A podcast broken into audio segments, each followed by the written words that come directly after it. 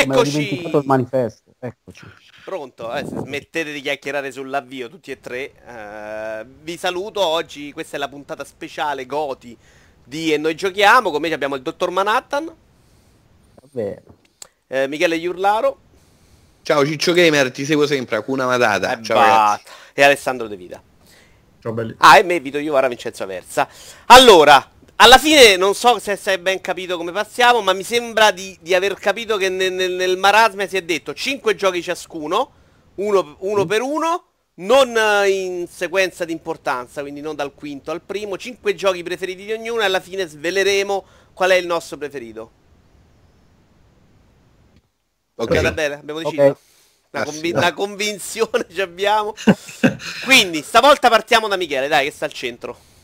Ok, allora io parto, eh, ho fatto un'altra classifica a sti giorni che mi avevano chiesto e l'avevo completamente dimenticato e quindi parto con questo gioco che secondo me è un grandissimo titolo indie, eh, per certi asper- aspetti il miglior titolo indie eh, dell'anno, fosse uscito su PS4 sarebbe stato... Se mi dai il titolo, io faccio partire il video. nell'Olimpo dei videogiochi. Da- dammi il pathos. eh. No, fai 22 ore di premessa, che è un problema secondo Esatto. Perché questo è un po' il manifesto, se vogliamo, del, Dell'indie game. dell'industria- Ok. dell'industria indie ed è super hot. È Ah. un gioco eccezionale, una sorta di sparatutto ad un'occhiata ad un'occhiata veloce, rapida e sicuramente superficiale. In realtà è una sorta di puzzle game ambientale. eh, Ma come cazzo Perché parla la gente su YouTube? Io pesco dei video della gente, come parlano? Scusa, ma... eh, E c'è una... Eh, superatto, così faceva, vabbè.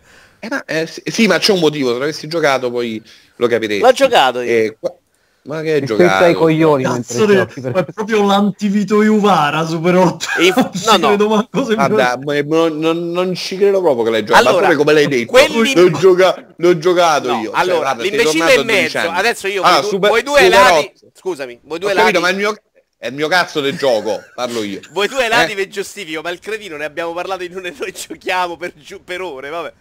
Ma non ti ho creduto manco quella volta. Super 8 in realtà non è uno sparatutto, è un puzzle game, eh, un puzzle game ambientale in cui bisogna studiare lo scenario e soprattutto studiare il particolare modo in cui il giocatore e i comandi interagiscono con la linea temporale. Eh, meglio di così non riesco eh, a spiegarlo perché in realtà è più facile giocarci che andare veramente a spiegare che tipologia di gioco sia, che meccanica ci sia dietro, per il semplice fatto, ed è anche il motivo per cui lo inserisco nella mia top 5, eh, che è una cosa effettivamente nuova, è una cosa originale eh, che merita sicuramente di essere prema- premiata, di essere giocata eh, e che ha diciamolo così, una cornice fatta di uno stile eh, tecnico e artistico di primo livello, è molto originale, è un gioco molto personale, eh, è un po' metagioco per alcune cose, ed ecco perché dicevo, non ci credo che l'hai giocato, perché altrimenti capiresti perché la gente su YouTube fa super hot, super hot, super hot. No, la gente non fa Super 8, quello Super- non lo giocava, faceva Super- Super 8, Super 8, Super 8, così con sta voce così in falsetto, vabbè. Vabbè, perché erano delle puttane probabilmente. Ah, tra l'altro alla, fi- alla fine non ho messo il video per, per rispondere a te. Comunque è un gioco eccezionale perché a prescindere ora da come sia stato realizzato, parte tutto quanto qualitativamente, artisticamente, da una buona idea, nuova e originale. E per questo motivo io lo inserisco all'interno della mia personalissima top 5 Super Hot. Allora, Sì. per, per dire, a me non è neanche nella top 20 che l'ho giocato. Perché non, non non- l'ho messo nei giochi migliori del 2016. Mi è piaciucchiato, ma secondo me gli No, mancava guarda, qualcosa. Guarda, l'ho visto, l'ho visto spesso, peraltro appoggio la mozione, che era uno di quelli che mi è costato tagliare dalla mia lista. Vai, No, Alessandro. lo, lo inserisco, eliminerò qualcos'altro, però merita di essere inserito. Ci Ma sta, Alessandro, uno di due Alessandro, prego Duffman direi che è pronto e carico. Vai. Prego la regia. Non, non ti è concesso di fare il conduttore. Alessandro De Vita. No, ho vai. fatto apposta per farti girare i coglioni, guarda. Guarda, io, e io comincio a parlare perché l'ha detto Michele, non perché l'hai detto. Ma fanculo. Allora, allora, allora se Hai Michele- detto ma vaffanculo co- nella stessa tonalità in cui molti coglioni dicono super 8. Super Eh, faccio notare questo. È un po' vero, se scusa. Allora, allora, mh, diciamo, Michele premia l'idea originale, lo spunto, mh, e anche dietro il gioco che premio io c'è un, um, uno spunto importantissimo, davvero originale, mai visto prima, ovvero rifare Zelda. Rifare Zelda con eh, uno, stile, uno stile particolare. Il gioco è mh, Hyper Light Drifter, è uno dei due o tre mh, cloni di Zelda che sono usciti nel 2016. Devo dire la verità, tutti quanti sorprendentemente decorosissimi, però premio Everlight Drifter eh, Sì. ha- Etherlight? Hyperlight. Hyper- Hyperlight, ah, Sì, quello sì, famoso. vergogna dei videogiochi. Quello famoso. Tanto ho comprato la limited quello con la cartucciona. no? Giocato peraltro, eh, No, io no, io attenzione. no, però non l'ho giocato. Vai. Comunque, dicevo, eh, di, fondo, di fondo si tratta di, di, mh, di un, eh, un rifacimento di Zelda, un gioco pesantemente ispirato proprio mh, sotto il, il profilo delle meccaniche a, a Link to the Past, eh, agli Zelda classici dei, dei 16 bit. E, mh, assolutamente da, da- da vedere il- la, la pixel art, lo stile grafico, lo- la, la direzione artistica del, del gioco che è fantastica, soprattutto perché uno di quei giochi che utilizza, rarissimo caso, utilizza la pixel art per, per dire qualcosa di, di- di originale, di nuovo e non per, per- per effetto nostalgia.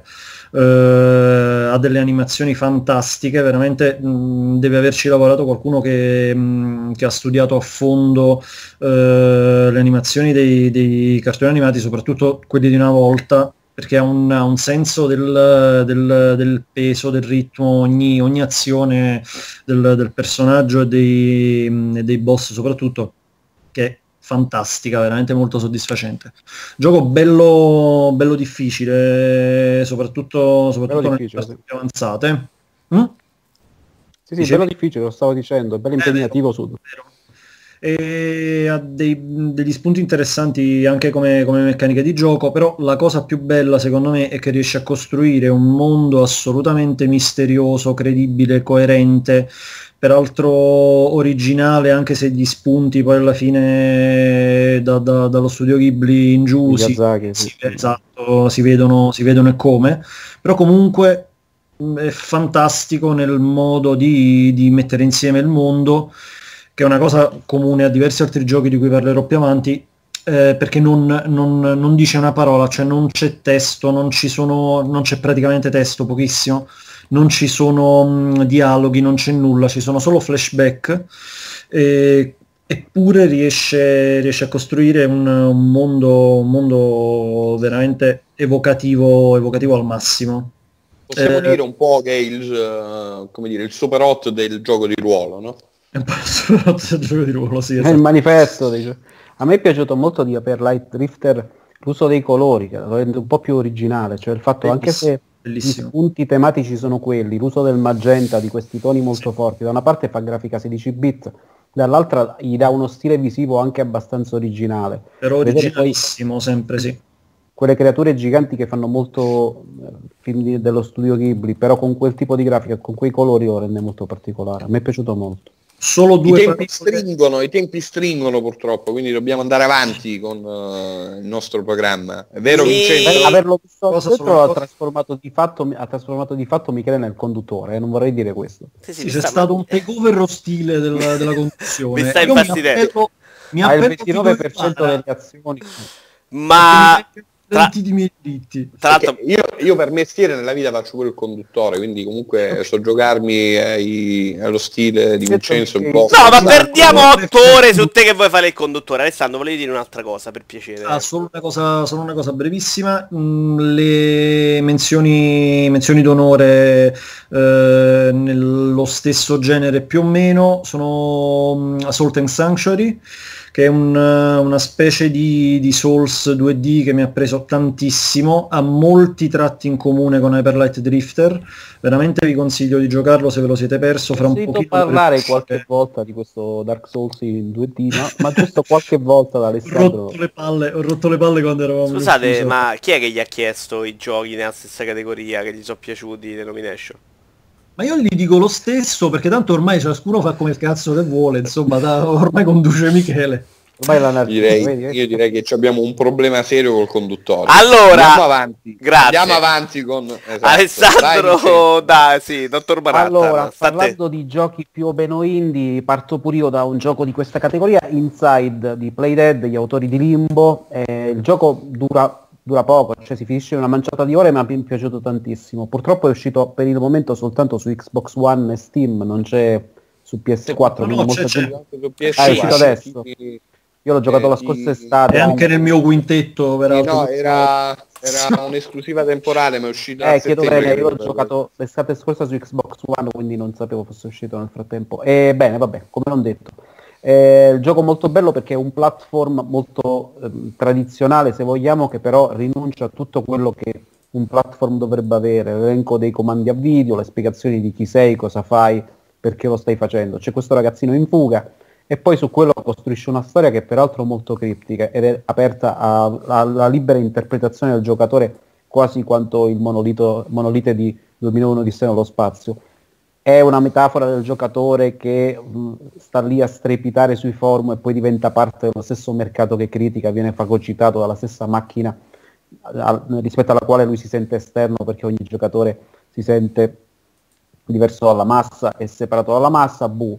Comunque eh, mi è piaciuto molto proprio perché non, ti- non c'è uno spiegone, non ti dice niente, è ancora più criptico il limbo se vogliamo perché Sì. la storia te la devi costruire tu, ricavare tu da quegli elementi.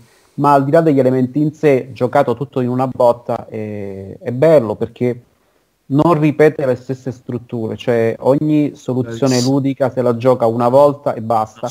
Ed è talmente pieno di sorprese che non solo ehm, ti presenta dei puzzle che, ehm, per risolvere i quali devi eh, utilizzare un minimo di pensiero laterale, perché appunto le soluzioni sono diverse, non c'è niente che te le spiega, non c'è una fase tutorial che te le spieghi e quindi tu ti devi chiedere se una certa cosa non abbia senso farla e alla fine la provi. E ce la fai e questo ti dà una grande soddisfazione perché siccome nessuno ti ha messo la mangiatoia bassa spiegandoti prima le regole, il fatto che tu abbia capito che una certa cosa si potesse fare in un certo modo ovviamente da giocatore ti dà grande soddisfazione. E poi perché letteralmente l'ultima fase è un roller coaster di mh, emozioni tra virgolette perché la storia ripeto è molto criptica. Chi, gio- chi ha giocato capisce a cosa mi riferisco ma soprattutto perché è una serie di eventi che vanno in crescendo fino al finale che è stata la cosa più discussa dai giocatori proprio perché è un po' così però eh, a me è piaciuto molto anche il finale cioè io un senso al finale. La parola è io un senso al finale gliel'ho dato, ovviamente non ne possiamo parlare adesso perché spoileremmo e rovineremmo la sorpresa a chi non l'ha giocato, però consiglio davvero di provarlo a chiunque non l'abbia fatto perché Limbo era un gioco, se vogliamo, non adattissimo a tutti probabilmente, perché per quel tipo di stile che aveva dava l'idea comunque di un gioco diverso. Questo invece è un gioco che può provare chiunque, anche chi eh, mh, ha- provato per ult- l'ultima cosa che ha giocato e sono, che ne so, i platform a 16 bit sul Super Nintendo, sul Mega Drive, perché poi alla fine il concetto di gioco alla base è quello, anche se ci sono molte più idee dentro. E niente, ho finito. Io, guarda, era, era nella mia classifica, me la levo così, poi ci inserisco, ci inserisco qualcos'altro. Su Inside, eh, che ho giocato prima del lancio, con un codice review, ehm, quello che trovo incredibile è il modo di Sì, gestire oh, ricordiamoli che se fai parte della stampa ma con Metal Mark, quindi adesso sta qui a bullartene, secondo me. Io, voglio dire, meglio che andare con Vito Iuvara, sicuramente. Ok, scusa, vai, vai. Hai finito?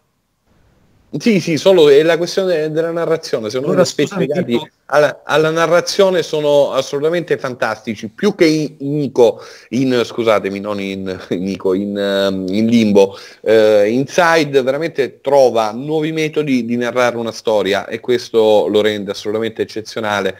È una perla fantastica all'interno del, del panorama videoludico. non so De Vita, che volevi dire?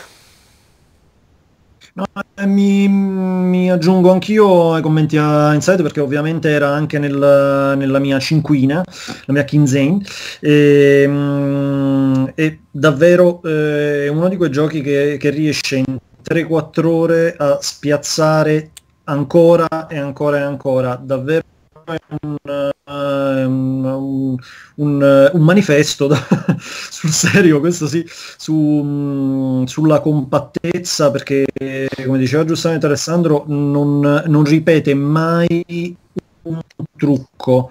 Se, se dura 3-4 ore è perché davvero è una scelta di, di compattezza, di tenere eh, tutte quante le svolte più al massimo, al massimo dell'impatto emotivo sul, sul, giocatore e questo si vede molto nel, risultato finale perché davvero eh, si arriva alla, alla fine, i colpi di scena, colpi di scena finali davvero a bocca aperta e,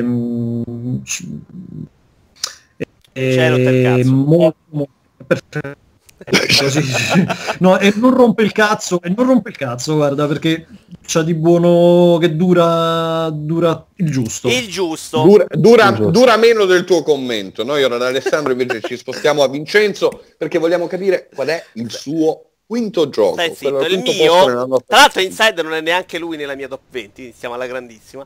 Eh, è un altro giochino indie, visto che siete partiti tutti con gli indie, ed è Unravel, che è uscito proprio a inizio di gennaio 2016. Oh. Ed è secondo me un giochino che a differenza di Inside non ha questa pretesa di essere super fenomeno, della tiro grande, cose natative. Raccon- era nella mia top 1000. Racconta una storia molto lineare, molto semplice, ma secondo me molto commovente, cioè ci sta dentro perché uno ci legge quello che ci vuole leggere, una gran colonna sonora, splendido dal punto visivo, eh, anche, anche, da giocare come platform, secondo me la fisica era, era realizzata bene, gli enigmi non erano pesanti, eh, dura il giusto anche questo, e questo gli fa comunque onore, e secondo me è un prodotto riuscito alla perfezione, per come doveva essere, molto semplice, bello da vedere e, e perfetto secondo me, ecco.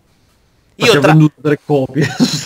tra questo e Inside io prendo tutta la vita la semplicità uh, di, di Unravel rispetto a i Gran bello, no, secondo, me, secondo me Inside è molto è molto più semplice di Arrival, almeno per quanto riguarda le meccaniche ludiche. Sì, mi riferivo più dal punto di vista narrativo. In realtà no, non credo neanche, questo lo ricordo, lo ricordo vagamente. No, era, assolutamente. No, Revel, il platform era un po' più articolato, sì. ok, il platform. Però a livello di enigmi no, alcune cose le devi pensare un po'. No, no, no, a livello di enigmi probabilmente anche se Inside non è che sia difficilissimo, però a a livello proprio di, di gameplay richiede comunque eh, uno sforzo maggiore da parte del giocatore che non sia almeno quantomeno quello mnemonico per ricordare i comandi. Comunque secondo me non vale, ma voglio dire, ognuno ha le sue scelte. Vuoi mettere il Rivel prima di, di, Inside? Ok Vincenzo. Sì, sì, io Inside, Inside non è la mia top 20. Alessandro, vai col tuo secondo gioco. Allora, Intanto lascio il video di Revel un altro po' perché me lo sono scordato prima, scusa. Perfetto. Cioè, poi, dici che, eh, poi dici che non deve prendere il controllo Michele. Allora, vediamo un pochino. Io butto là un gioco veramente eh, originale, originale, originale, eh, che si chiama Ronin. E un, uh, un, mix veramente strano di, di platform, uh, azione, uh, stealth, tutto quanto però strutturato a turni. Senti, mio amore, su YouTube mi esce tanto film e non capisco. Dammi un'altra indicazione di chi è?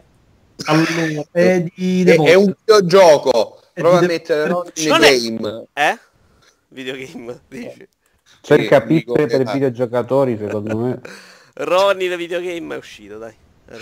Sei il disastro, guarda. Ona, onanism. Videogame onanism. Allora, qualche indicazione, qualche indicazione da dare principalmente a Vito Iuvara perché ormai ci rivolgiamo per spiegare i videogiochi a lui sostanzialmente è un, una specie di colonazzo di un, di un, altro indie molto molto interessante di un, di un, po' di tempo fa che si chiamava Gunpoint. Bello. Con, eh, un sacco ma... di elementi. Questo lo conosce. Gunpoint, ma esteticamente infatti è identico, cioè me lo ricordo. Eh proprio. Sì, sì, sostanzialmente. Però ha delle cose di Hotline Miami. Infatti questo lo voglio vendere ad Alessandro perché, perché è, veramente, è veramente fantastico. Lo sto cercando, infatti. A Hotline e... Miami, Miami mi sono illuminato. Intanto è arrivata c'è un tweet di Guillermo del Toro che scrive fuck Konami e fuck Vito Iovara, incredibile. Un... Comunque, e parlando di Konami, ha anche delle cose di Metal Gear Acid, che è un, un gioiellino che veramente non ha giocato nessuno praticamente, e lo vedo anche ad Antonio Pizzo citando Risk of Rain. È un gioiello, perché è veramente ehm, una, una, di quelle cose eh, che non ha, non ha mm, punti di riferimento per, per il mix che mette in piedi. E soprattutto è uno, uno di quei giochi eh, in cui dà enorme soddisfazione giocare bene. e vale la pena di fare una volta arrivati al, al, finale che peraltro è fantastico sono due finali alternativi a seconda di, insomma, di, di una serie di, di, scelte principalmente nell'ultimo livello e rigiocandolo eh, padroneggiando insomma tutte le abilità e tutte le possibilità che dà il, um, il gioco e la, la, la, soddisfazione è veramente tantissima perché sembra un, un, un si, diventa praticamente un simulatore di, di, scene fighe degli action movie. Eh, sembra Acid senza le carte praticamente. Sembra Acid senza le carte esattamente. C'ho la, yeah. molte, molte cose bello. di Metal Acid che ho amato tantissimo quindi non poteva non essere nella mia top 5 bello bello. Via eh, in realtà toccava a Michele mi sono sbagliato. Vado finisco a De Vita o vuoi dire ancora aspetta aspetta siamo aspetta, più corti se non ce la facciamo però eh? dai Velocissimo, l'alternativa sempre sul, sul, piano dell'originalità è Crypt of the Necrodancer, che è un GDR roguelike eh, stile tipo 8 bit, però mischiato a rhythm game, che è una roba fuori di melone che mi ha fatto conoscere Antonio Pizzo, ovviamente il solito Tony Pizz e le, e le sue robe assurde, ed è fantastico. Però Appena non, non abbiamo tempo per le alternative, come te lo devo spiegare? Eh?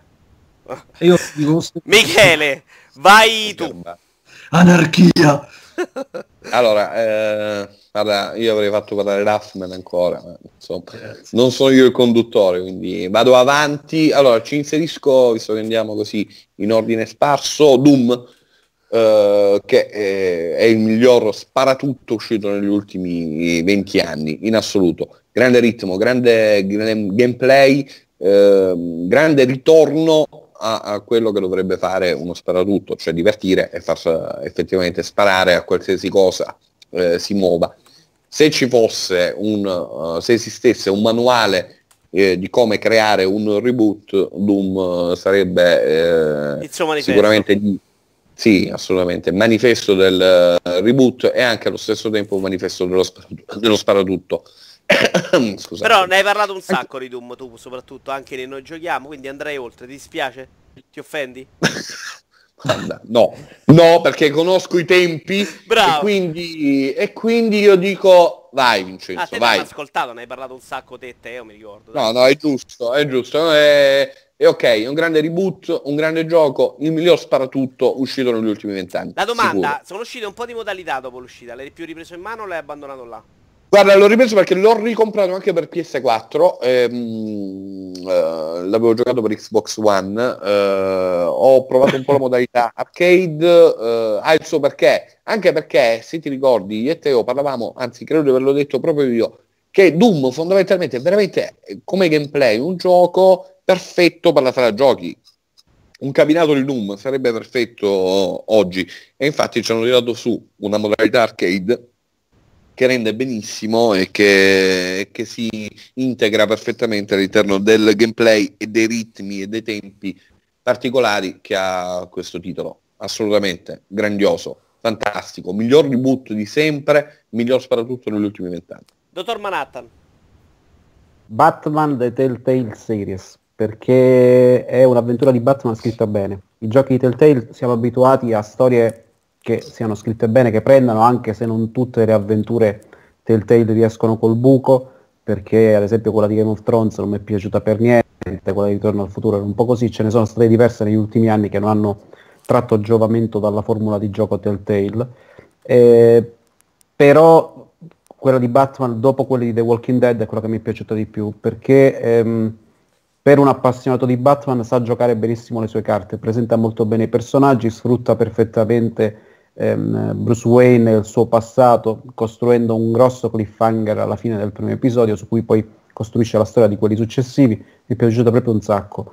Come atmosfere nulla batte, batte Batman Arkham VR, perché lì essere nella Batcaverna e guardare Gotham di Batman, dicevamo qualche puntata fa, è una roba senza eguali, però come storia, per vivere proprio la storia di Batman, secondo me Batman del Telltale Series è una delle robe multimediali dedicate a Batman più fighe che siano uscite negli ultimi anni. Mi sorprendi perché non avevo sentito parlare mediamente male. Io c'è, c'è, c'è stata una, una, Allora, il primo episodio è piaciuto bene o male a tutti, cioè i voti comunque erano buoni. Sul secondo e sul terzo ho letto delle cose abbastanza negative. Però, però a me è piaciuto, eh, ci posso fare niente. A me la storia ha preso sia... Ehm, la sottotrama principale che riguarda la famiglia Wayne, sia poi quello che avviene nel presente della storia. Perché mh, ho fatto diversi paralleli mentre, mentre giocavo al coso con la prima stagione di Gotham che purtroppo ho visto. C'è questa cosa di mostrare i personaggi del passato di Batman e di ammiccarti con tutti e due gli occhi fino a farsi venire la congiuntivite per dirti eh, questo è Harvey Dent, attenzione, eh, questo ti sto dicendo, non ti sto dicendo che diventa due facce, però attenzione che diventa due facce, eh, guarda le battute che fa, eccetera, guarda questo che diventa il pinguino. Invece questo, la, la storia n- di Batman non lo fa, cioè la storia Telltale ti presenta una serie di personaggi, tu sai dove andranno a parare, però secondo me c'è una, una cosa che mi è piaciuta poco, forse sono le sequenze d'azione, ma perché sono dei quick time event piuttosto banali. Sì, sono molto banali.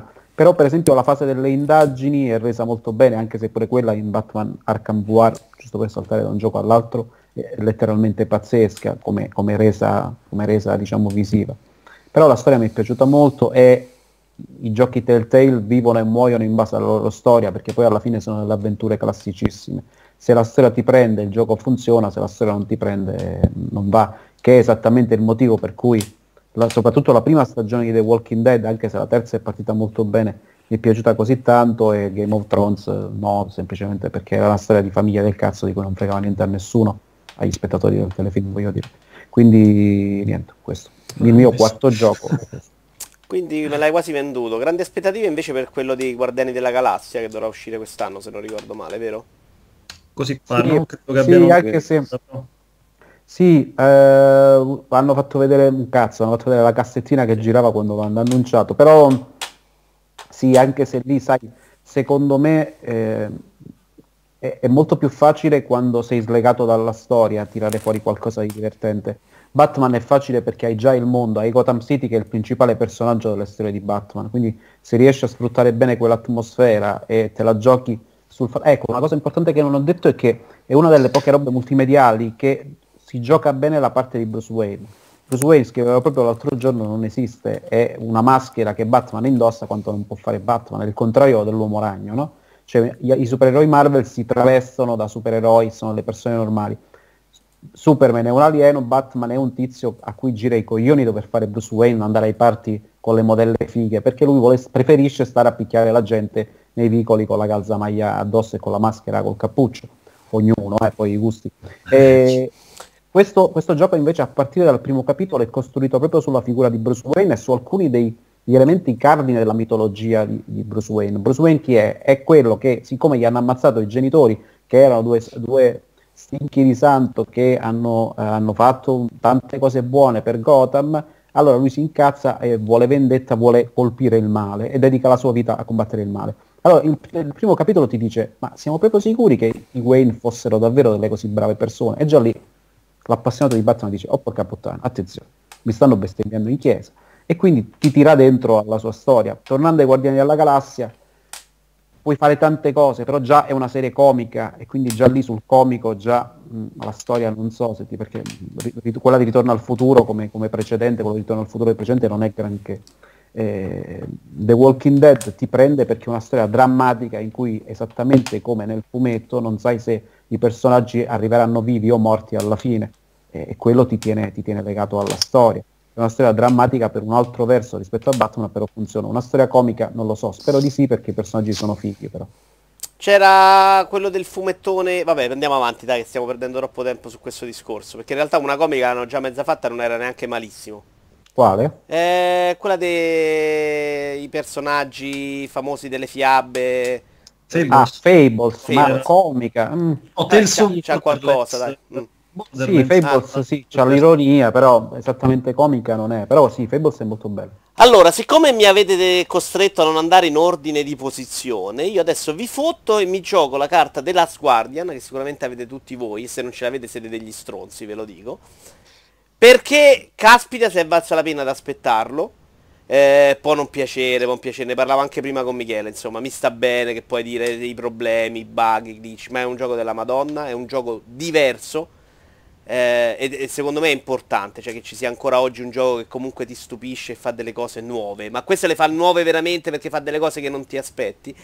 È un gioco che tolta la prima mezz'ora e fino forse all'ultima oretta, ma proprio lasciata a bocca aperta, stavo lì, volevo venirmi in faccia dicendolo un po' poeticamente, perché veramente è un gioco che non si basa sull'avventura, ma si basa tra il rapporto tra questo tizio e questo animale, ed è un rapporto, e, lo dico io che di solito veramente non, non, non, mi faccio mai prendere, insomma, ve l'ho detto più volte, a me la tizia dico mi ha rotto il cazzo che mi, mi piagneva un orecchio.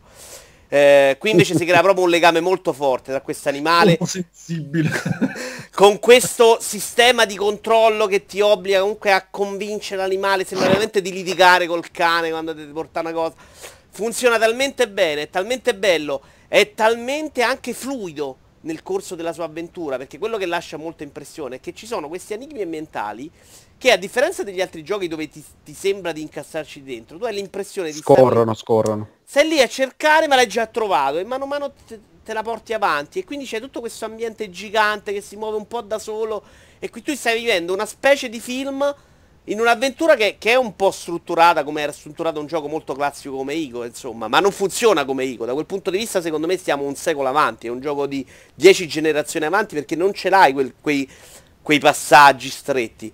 È un gioco che mi ha veramente lasciato di stucco perché eh, sapevo che da Ueda di aspettarmi insomma una cosa fatta bene, ma mi aspettavo veramente Ico con certe meccaniche. Invece è stato un gioco ancora nuovo, ancora bello e quindi ben venga Ueda. Io non so, non credo che abbia venduto benissimo, non so se vedremo altro Ueda in futuro. No, Sicuramente non a breve. già settato sostanzialmente.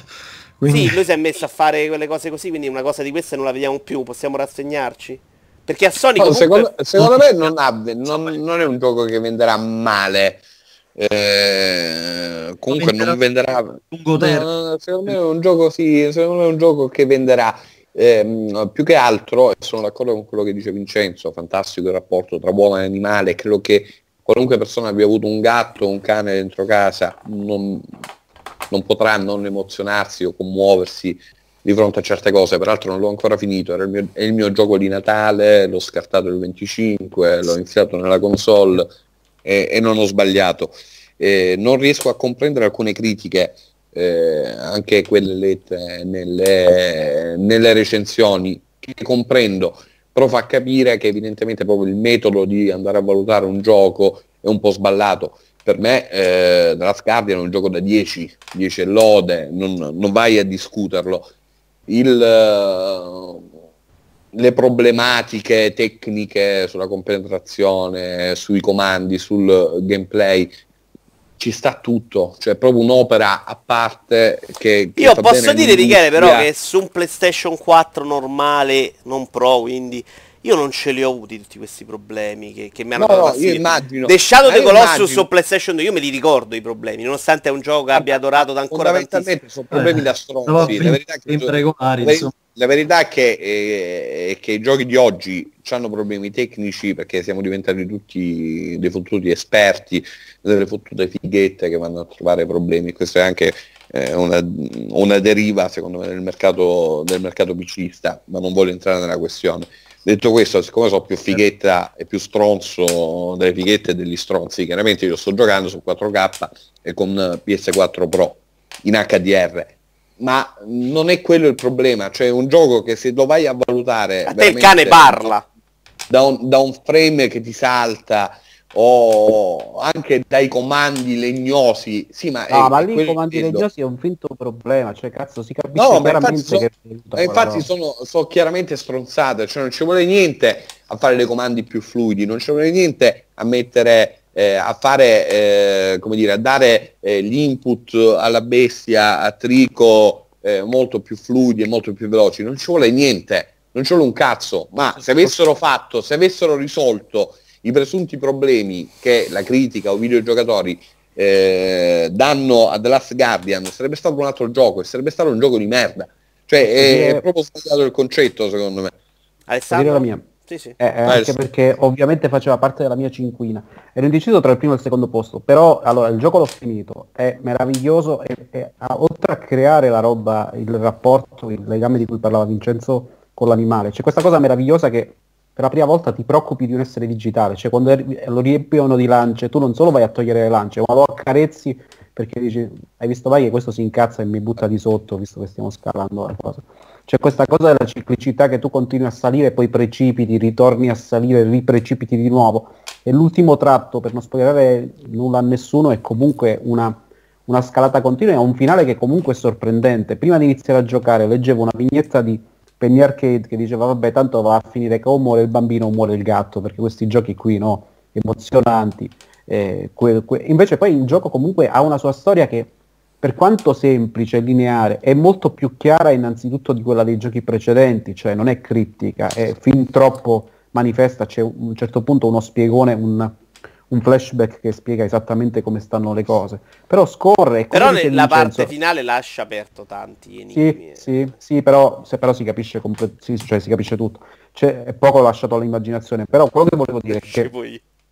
apprezzo molto quello che eh, diceva Vincenzo, perché non ti incarti nella risoluzione di un enigma, continui ad andare avanti e quindi scorre esattamente come un lungo film. I problemi tecnici di cui parlava Michele, allora al di là dei problemi con la no, telecamera guarda, io, che io non, non ho avuto grossi problemi, eh. cioè li leggo, no, no, aspetta, io aspetta, francamente non, li capisco è, neppure è, i problemi. I problemi tu ce l'hai in cervello, credo intendesse quello Alessandro. Al Assolutamente. io lì ce ne ho trovati, al di là di qualche rallentamento, nulla che mi abbia fatto gridare allo scandalo. Più che altro ehm, la gestione della telecamera in alcuni momenti è pessima, nel senso che ti ritrovi a fissare il buco del culo dell'animale e non lo dico per dire letteralmente, cioè quando ti aggrappi alla coda, l'animale per una qualche ragione gli hanno fatto anche l'ano, quindi proprio tecnicamente ti ritrovi aggrappato al Però è pure un ambiente di, di, di, ambienti molto stretti sì, che sono difficili sì, da gestire, sì, cioè secondo me e... non si sono lasciati eh, per fare le cose facili. Cioè far girare sto fregnone dentro un ambiente angusto era no, difficile. no, ci sono tutte le giustificazioni del caso, non solo per la natura travagliata del suo sviluppo. Un altro problema è che è chiaro che il ragazzino impartisce degli ordini e l'animale non sempre ti segue perché il concetto è che non è il tuo cagnolino, è uno con cui si è creato un rapporto, ti segue quando ti vuole farlo. Ci sono dei momenti però in cui tu gli dici vai lì e lui non ci va, lasci il pad perché questo ti fa girare i coglioni che non ti segue, dopo due minuti torni e lo trovi che si è messo lì perché il gioco ha capito. È chiaro che ti vogliono far girare un po' le balle perché si deve creare questo rapporto che non è alla pari, cioè eh, lui aiuta il bambino e il bambino aiuta lui, però non sempre ti segue come se fosse il tuo cagnolino. E, be- la storia è bellissima, lo sviluppo pure secondo me è un gioco che va al di là, come diceva Vincenzo, di ogni possibile magagna tecnica, piccolo o grande che sia, perché è ancora un gioco alla Ueda, cioè siamo qui a parlare dopo 15 anni, eh, 10 dal, quasi 10 dall'ultimo, ancora di un gioco che è in grado di emozionarti, cioè che lo giochi e se non hai il cuore di, di piombo, se non hai una campana di bronzo nel petto come Hiroshi Shiba, ti dà delle emozioni perché ti rendi conto che non è semplicemente un gioco di pupazzetti che si arrampicano su una, una struttura, tra l'altro bellissimo, il castello ha una sua... Ehm, ehm, così, come dire, ha una sua compattezza, cioè ti rendi conto da alcuni punti quando arrivi in alto che effettivamente è sempre la stessa gigantesca struttura che stai scalando. E... Sì, eh, io vorrei dire una cosa, perché poi a prescindere dalla poesia, dall'arte, ma eh, in The Last Guardian, ripeto, non l'ho finito, ma c'è un world design, un map design, un level design della Madonna, ragazzi, cioè della Madonna. Non c'è eh, la parte, vedrai la parte finale che roba è. Eh, è davvero qualcosa, ragazzi, di incredibile. Quindi non è soltanto un gioco che si basa sulla poesia o su quant'altro, è un gioco che comunque ha delle basi ludiche comunque abbastanza forti, almeno per come non concepiamo, se vogliamo fare un discorso un po' più filosofico, per come viene concepito il videogioco moderno eh, eh, o classico pure, ma c'è veramente un lavoro dietro di level design, di world design che è assolutamente eh, fuori livello non escono veramente eh, ogni giorno giochi di questo tipo. Abbiamo aspettato un sacco, eh, chissà che cazzo di problemi hanno avuto, ma probabilmente non era un gioco adatto ad uscire Siamo in un certo momento. Michele, io andrei avanti, mi dispiace. Vai tu col prossimo. Eh, abbiamo 20 minuti per parlare di 12 giochi per uno, quindi è tosta, vai. Vabbè, della Guardia l'abbiamo già bruciato tutti, quindi sì. alla fine ah, sono 9. Rimane meno, rimane meno, è vero. Eh sì, eh sì. Allora, vado io, uh, vado velocissimo con Blood and Wine, che è un uh, ah. DLC, eh, è il DLC di The Witcher 3, l'ultimo DLC di The Witcher 3, è il, uh, il contenuto che chiude l'epopea di Geralt di Rivia. Vado velocissimo, ne abbiamo parlato un sacco di volte. Mm, penso che meriti di essere inserito in una top 5 del 2016 perché uh, innalza i livelli produttivi del gioco originale ha delle soluzioni tecniche abbastanza nuove, eh, innovative, ha una resa tecnica e artistica fantastica ed è eh, la ciliegina sulla torta di un gioco incredibile, va a chiudere degnamente veramente un universo e un modo nuovo di raccontare le storie. Se è Inside, è un gioco che riesce a raccontare una storia, una trama, senza dire una parola, The Witcher 3 ne dice invece un sacco ma mai troppe e quindi da un punto di vista veramente di, di, di produzione, di, di, innovazione da un punto di vista narrativo, cioè di portare il videogioco allo stesso livello e anche migliore di molti eh, prodotti di altri media come la letteratura o il cinema. Allora, uh, The Witcher 3 l'esempio perfetto è The Blood and Wine è sicuramente la ciliegina sulla torta che è fantastica, tutta panna, sporchiamoci tutti. Bravo, mi sei molto piaciuto. Anna, vino e piaciuto. Alessandro Bravo. De Vita. Allora, mm, io mi riallaccio al, mm, al gioco di, di, di, Alessandro all'avventura Telltale di Button perché effettivamente anche il anche Oxenfree praticamente mm, è stato, stato creato da un, da un, team di, di, di ex eh, sviluppatori di, di, Telltale con qualcuno dei, dei, vecchi Disney Studios, buonanima dei Disney Studios, eh, che hanno messo su praticamente questa avventura 2D con, con toni vagamente, vagamente horror, eh, un, po', un po' avventura, un po' team movie, però mh, mm, davvero con, eh, con, tanti tratti originali sia nelle, mh, mm, nelle fonti di ispirazione che sono un po' Poltergeist, Super 8, Lost e con Lost tra l'altro ha in comune il fatto che verso il finale non, non ci si raccapezzano più e vanno completamente alla cacchio. Però eh, ha questo, questo, sistema di, di, di dialoghi molto, molto simile a quello dei, dei giochi Telltale che poggia su una, su una, su una storia, dei dialoghi, anche una, una, un'interpretazione da parte de, dei, dei, doppiatori eh, eccezionale, eccezionale sotto, sotto ogni profilo. E, in pratica una, è, un'avventura, è un'avventura pura, non c'è, non c'è quasi, quasi assente il, il, momento, il momento action, però è uno di quei giochi che, che, si regge davvero e anche in, in modo eccellente sul, sulle sue componenti puramente, puramente narrative, ma anche delle attenzioni insospettabili per, per un gioco che alla fine non è, non è, chissà quale produzione di altissimo livello, mh, mm, tipo un, un, un, sistema per cui eh, un po' come, come in Uncharted 4, quando un personaggio eh, interagisce con un altro nel mezzo di un, di un dialogo, eh, il dialogo poi riprende in modo, in modo, assolutamente naturale, non voglio nemmeno pensare quante cavolo di linee di dialogo debbano aver, debbano aver registrato per, per, per, stare dietro a tutte, quante, a tutte quante le possibilità. Molto bello, lo consiglio particolarmente ad Alessandro. Durata? Di far spendere soldi. Eh, no, non tantissimo, sono 4-5 ore sempre, alla fine più o meno, più o meno tutti i giochi che, che mi sono piaciuti sono, sono abbastanza, abbastanza brevi.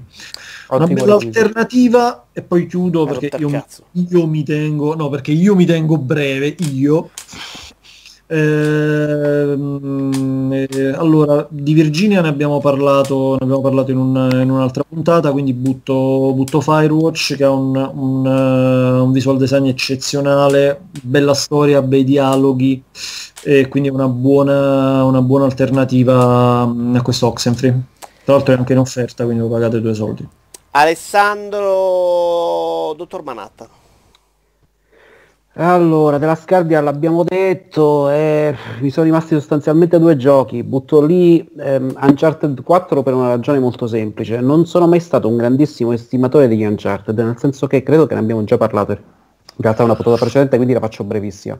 Li ho sempre trovati divertenti ma non mi lasciavano una mazza, cioè nell'istante, istante in cui finivo di giocarci, dicevo ah bellissimo però e niente perché i giochi se non hanno una storia che ti dà un minimo, per me, non, a meno che ovviamente non siano pure azione, cioè un gioco di calcio la storia non me l'aspetto, però anche lì ci sarebbe da dire con FIFA, però vabbè, non divaghiamo. Eh, invece questo mi è piaciuto proprio perché la storia era ben collegata al resto, una storia che ti prendeva, aveva molto l'aria da ultimo giorno di scuola triste, cioè di fine di un corso. E per questo con quel tipo di finale, con quella storia mi ha preso molto il gioco è un, un, film d'azione vissuto davvero in prima persona, ci sono delle fasi fantastiche, quella in cui resti appeso al veicolo per strada e, e saltando dalla macchina in corsa, insomma, dopo l'inseguimento stradale con tuo fratello, rimani appeso al veicolo che ti spenzola lungo il fiume, quello che è, è davvero una roba pazzesca, di quelle che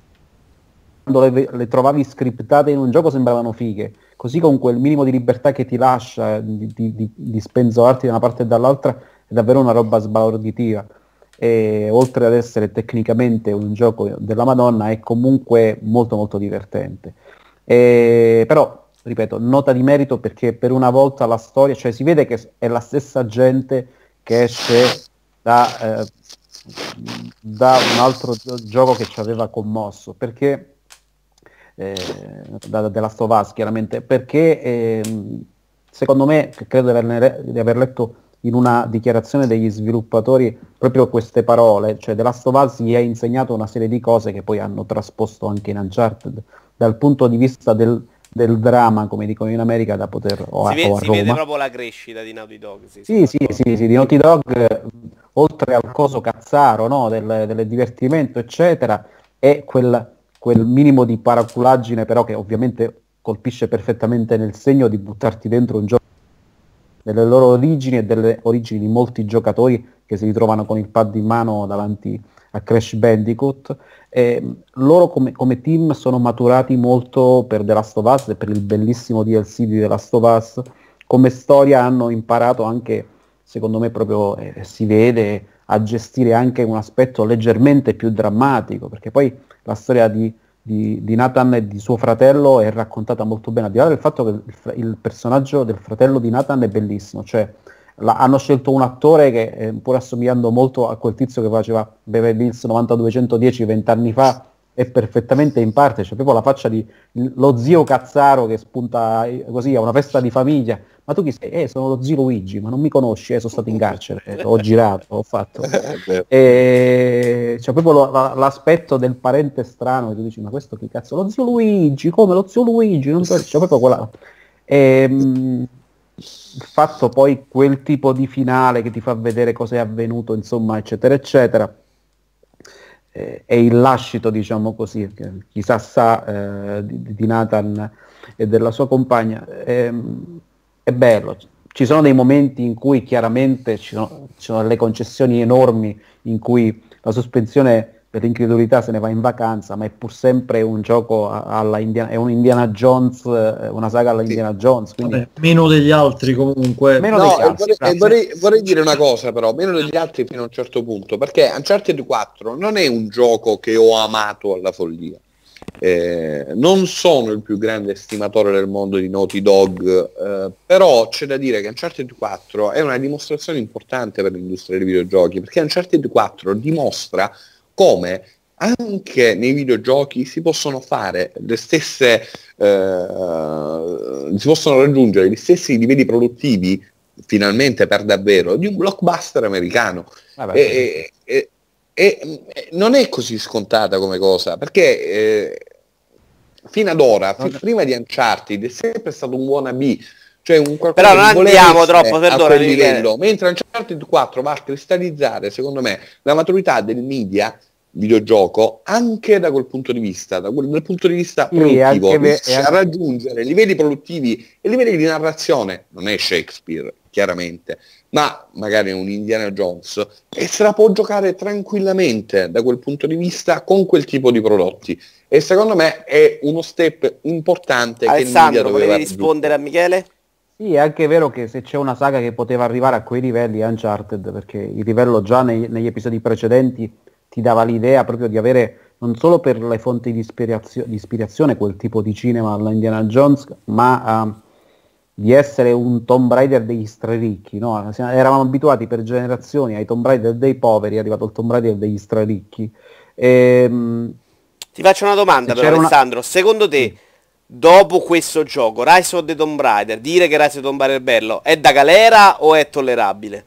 Ma eh, Rise of the Tomb Raider è bello se sei un fan di Tomb Raider. Ma dopo questo... No, non, è, non è, vero, perché io non sono un fan di Tomb Raider. Rise of the Tomb Raider è la macchina chicco dopo che hai guidato la BMW, bro. È, un cioè, gioco è, una, una discesa... sì, è, è, strano perché Rise of the Tomb Raider è il precedente Tomb Raider. Sono Tomb Raider che copia Uncharted che ha copiato... Eh sì. Eh, Indiana, che ha copiato Lara Croft che ha copiato Indiana Jones quindi è chiaro che poi se vai a vedere Indiana Jones è una collection di eh, inquadrature di film d'avventura degli anni 30 e 40 che Spielberg e Lucas hanno preso, messo una dietro l'altra e ci hanno fatto Indiana Jones, quindi è tutta una serie di, di chi copia chi.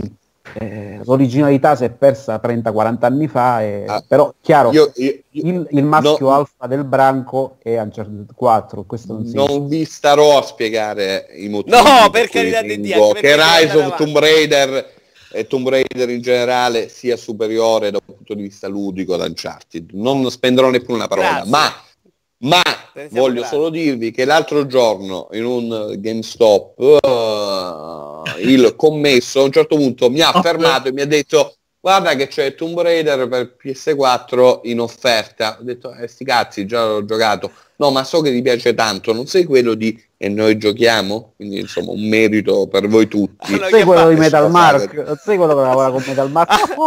Hanno chiappato lo guarda, stronzo che guarda, se lo compra. So, vi, vi, vorrei far notare che non sono solo quello che, che, che, lavora con Metal Mark, ma sono anche lo stronzo che ha lavorato con voi. Quindi me lo sucate e andiamo avanti. Però scusami, temporal- cronologicamente potrebbe essere quello che è stato scartato da loro per finire da Metal Mark.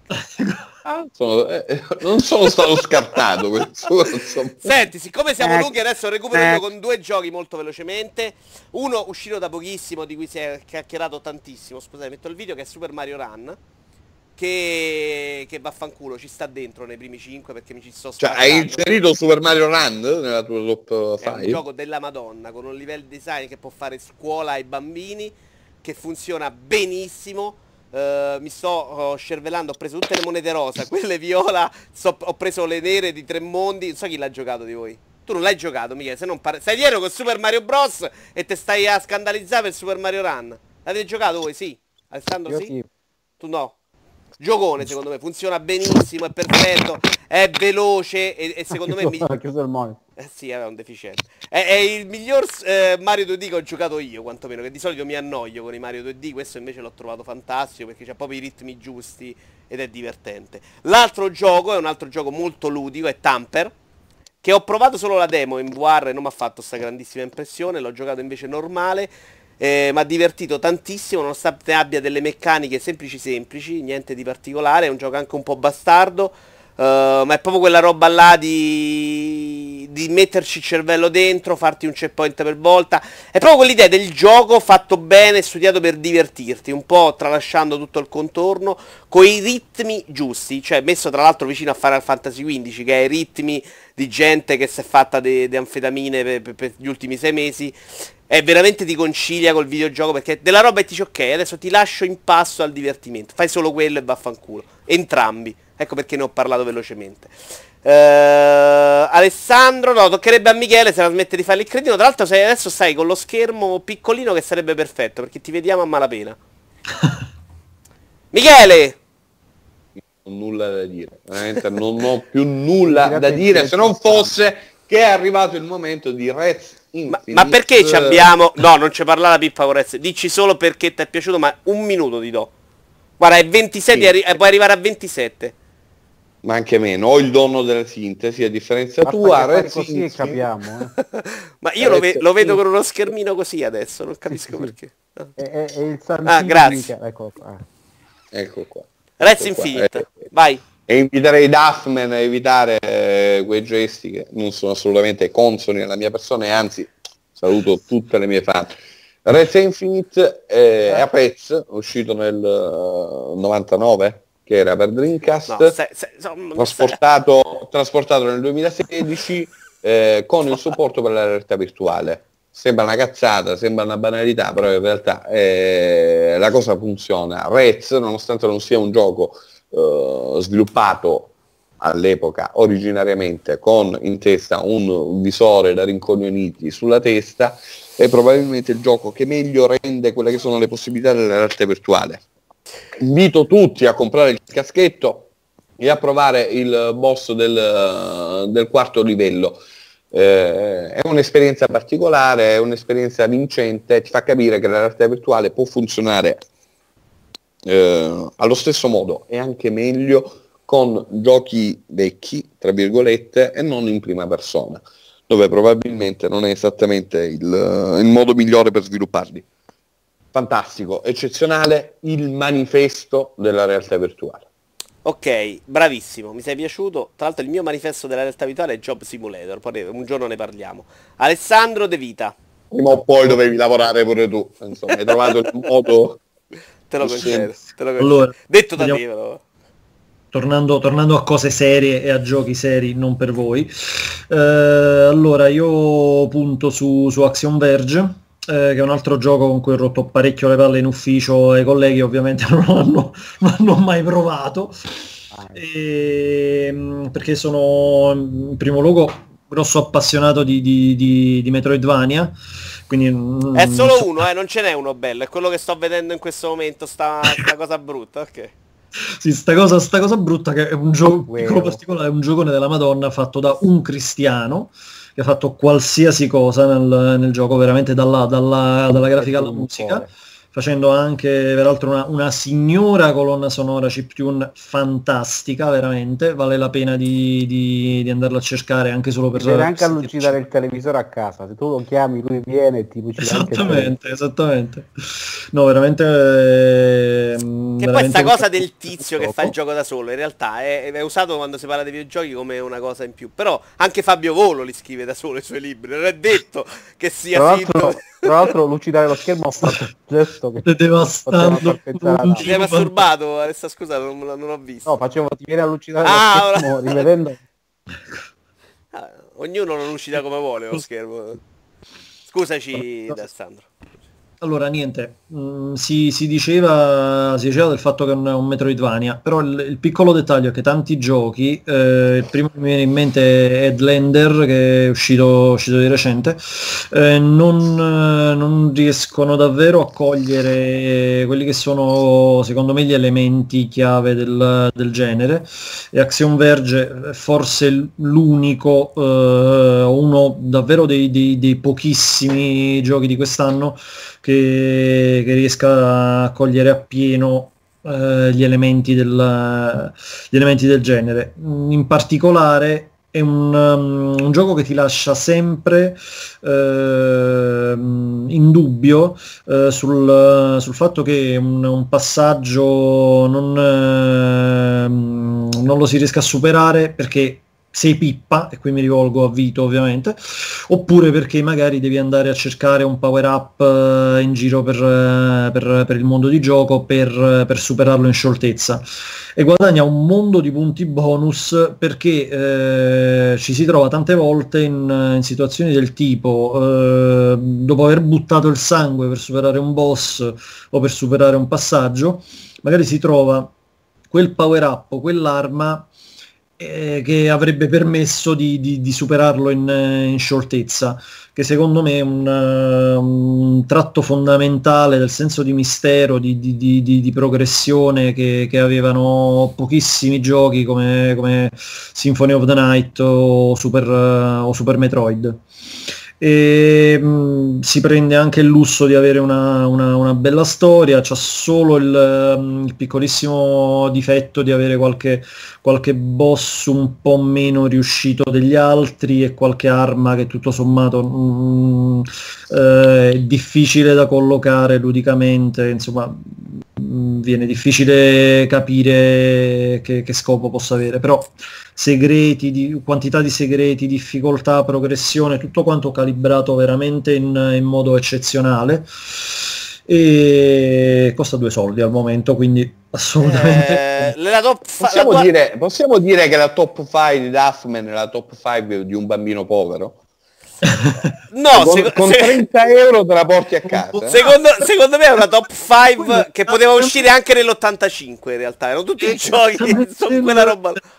È di protesta, è una top 5 di protesta contro i vostri giocacci. È, è un po' da hipster, diciamoci la verità. È la top 5 dell'hipster dei videogiochi. È un stronzetto che così vuole fare il differente, il diverso. Dai, veloci, veloci, finiamo, finiamo, finiamo. Dai, davvero, siamo lunghissimi. Allora, eh, Alessandro un gioco, io un gioco, Michele tu quanti ne hai ancora? Uno. Uno, e Alessandro?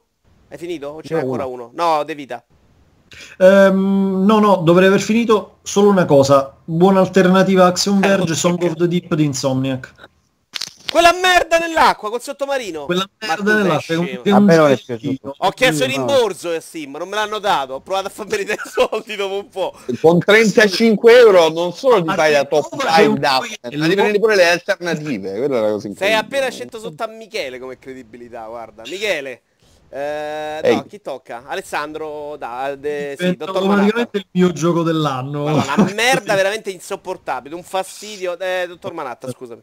Stavo, cancellando, stavo cancellando, i consigli di Alessandro che ha dato prima perché è un gioco imperfetto. Ha fatto venire vabbè ehm, Dark Souls 3 Dark Souls 3 perché non è un gioco bellissimo probabilmente non è il più avvincente dei Souls però sono tornati a un boss design che non è composto esclusivamente da tizi corazzati giganteschi ma ha una varietà di mostri come quella dei primi due giochi della serie è abbastanza vario, l'ho trovato molto divertente, difficile il giusto, cioè ormai siamo tutti vaccinati dai giochi precedenti e quindi ci sembrano abbastanza facili, al di là del fatto che Dark Souls 2 era effettivamente più facile.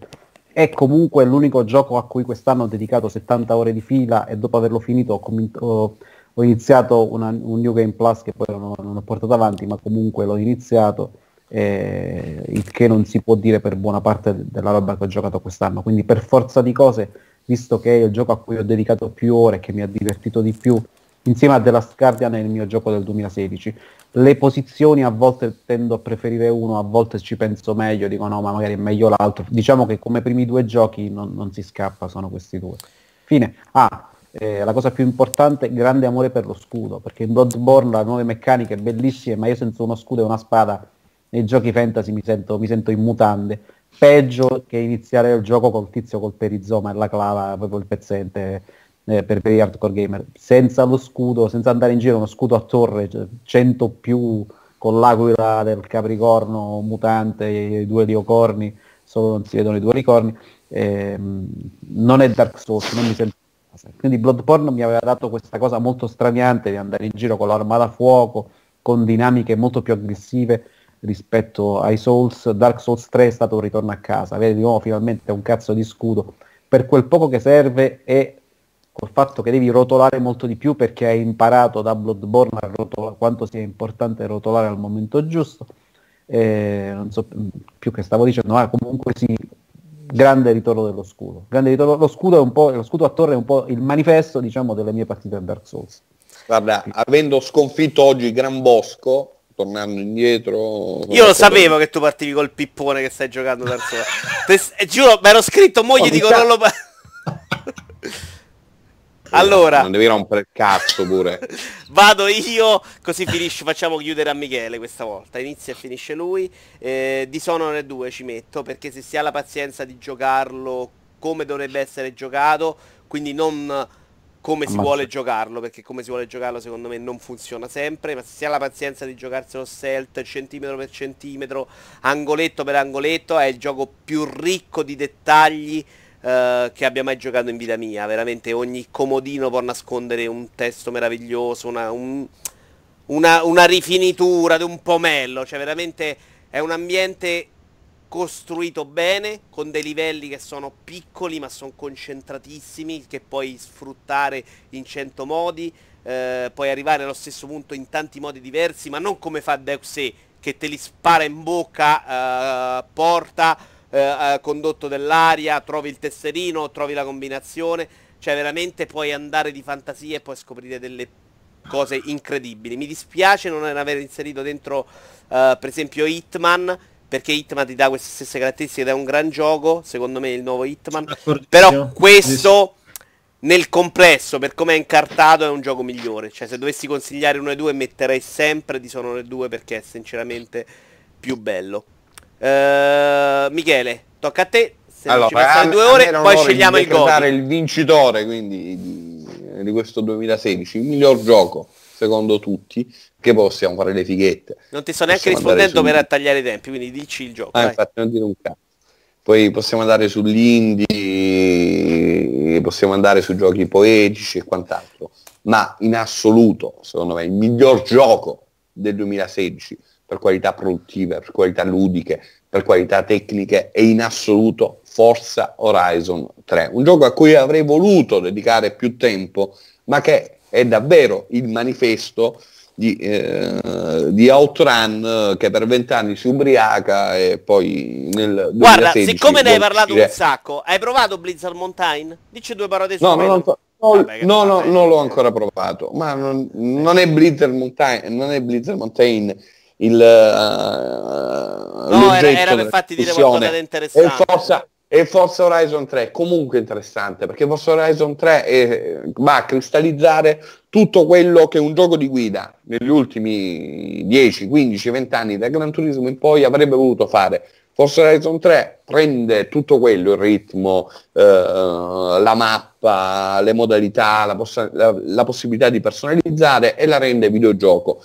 È in assoluto il miglior gioco del 2016, secondo me e anche secondo voi, quindi, eh, ed è perfetto, fondamentalmente è perfetto. Nel 2016 non potrebbe uscire un gio- non poteva uscire un gioco di, di guida migliore di Forza Horizon eh, 3. Ne abbiamo parlato più volte, non vi dilungherò, ma eh, va a racchiudere eh, perfettamente tutto ciò che un gioco debba essere sia da un punto di vista ludico, sia da un punto di vista tecnico, sia da un punto di vista assolutamente filosofico. Entri nell'auto, guidi e fai che cazzo vuoi. Perfetto, in assoluto. Ok, Totalmente. Manhattan, però, del eh, 2016. Ti ringrazio, abbiamo capito, Forza Horizon, non so per niente d'accordo dall'altro, ma va bene, parleremo in futuro. Dottor Manatta, devi sceglierne uno tra i due però, perché sennò eh, che cazzo di godi è? Pari merito è veramente da fregnetta, dai, fa il serio, uno dei Il due. mio gioco dell'anno. Eh, due, da un'altra parte avevo scritto Dark Souls 3, mh, The Last Guardian o The Last, The Last Guardian, va.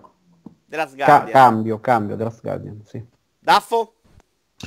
Eh, Inside. Inside con eh, proprio un gradino sotto Hyper Light Drifter. Ma tu della Sguardia non l'hai giocato? Non l'ho giocato, però mi sono limitato alla roba scaricabile perché un sacco di roba AAA non, non ho proprio intenzione di giocarmela. Altre cose le giocherò più avanti perché le recupero quando scendono di prezzo. L'idea era di fare una classifica di produzioni minori, per questo non ho inserito Hitman che ho adorato anch'io e appoggio tantissimo quello che dicevi prima. Eh, però di tenermi non sugli indipendenti necessariamente, però, però piccole produzioni, piccole Quelli produzioni, no, quelli bellissimi che costano poco, che costano quanto uno dei giochi di merda che vi comprate al mese. Chi li compra? Cioè, Io, per, dire, io, io tutti. Sì. Allora, io vi metto invece The Last Guardian, ma se non fosse altro, tra l'altro dall'altra parte ho scritto come mio preferito Mafia 3, che qui non è nei top 5 per dire, ormai il cervello è andato. La coerenza proprio ormai. Teorezza. Eh, ce, Due ce n'erano sei, veramente tanti. sei. Comunque, dicevo, anche il mio è della Guardia, se non fosse che una roba di Ueda non la vedremo a breve. E che mi era mancata tanto e che ci ho avuto tanto piacere di riaverla con me, insomma. E mi piacerebbe vedere più robe coraggiose di questo genere. Purtroppo la gente è stronza e non se li compra, quindi è un problema. D'accordissimo. Quindi, visto che Last Guardian ha due voti, Daffan ha portato dei giochi in merda e Michele ha detto un gioco che tutto sommato verrà dimenticato da qui a Forza Horizon 4, quindi fra Ah, 12 non spero minuti. Eh, non funziona. Direi che, che possiamo decretare della Guardian vincitore assoluto. Ah, sì, sono d'accordo, Per- guarda, per- te l'appoggio pure, te l'appoggio pure. Io, guardate, è 41 e siamo un minuto di ritardo. Miracolosamente abbiamo recuperato sul finale. Io vi ringrazio di essere stati con me in questa puntata Godi. Noi ci rivediamo a gennaio, a questo punto, metà gennaio all'incirca, per una puntata normale dove, eh, vabbè, della Guardia se vogliamo lo affrontiamo poi un po' meglio. E dove Alessandro ci dovrà parlare anche di Final Fantasy XV. Sì, Perché- che tra, l'altro è, e che tra l'altro non era nella top 5 di nessuno e questo ci rende persone migliori, credo. I- Ok. i- Ciao a tutti. Ciao. Ciao!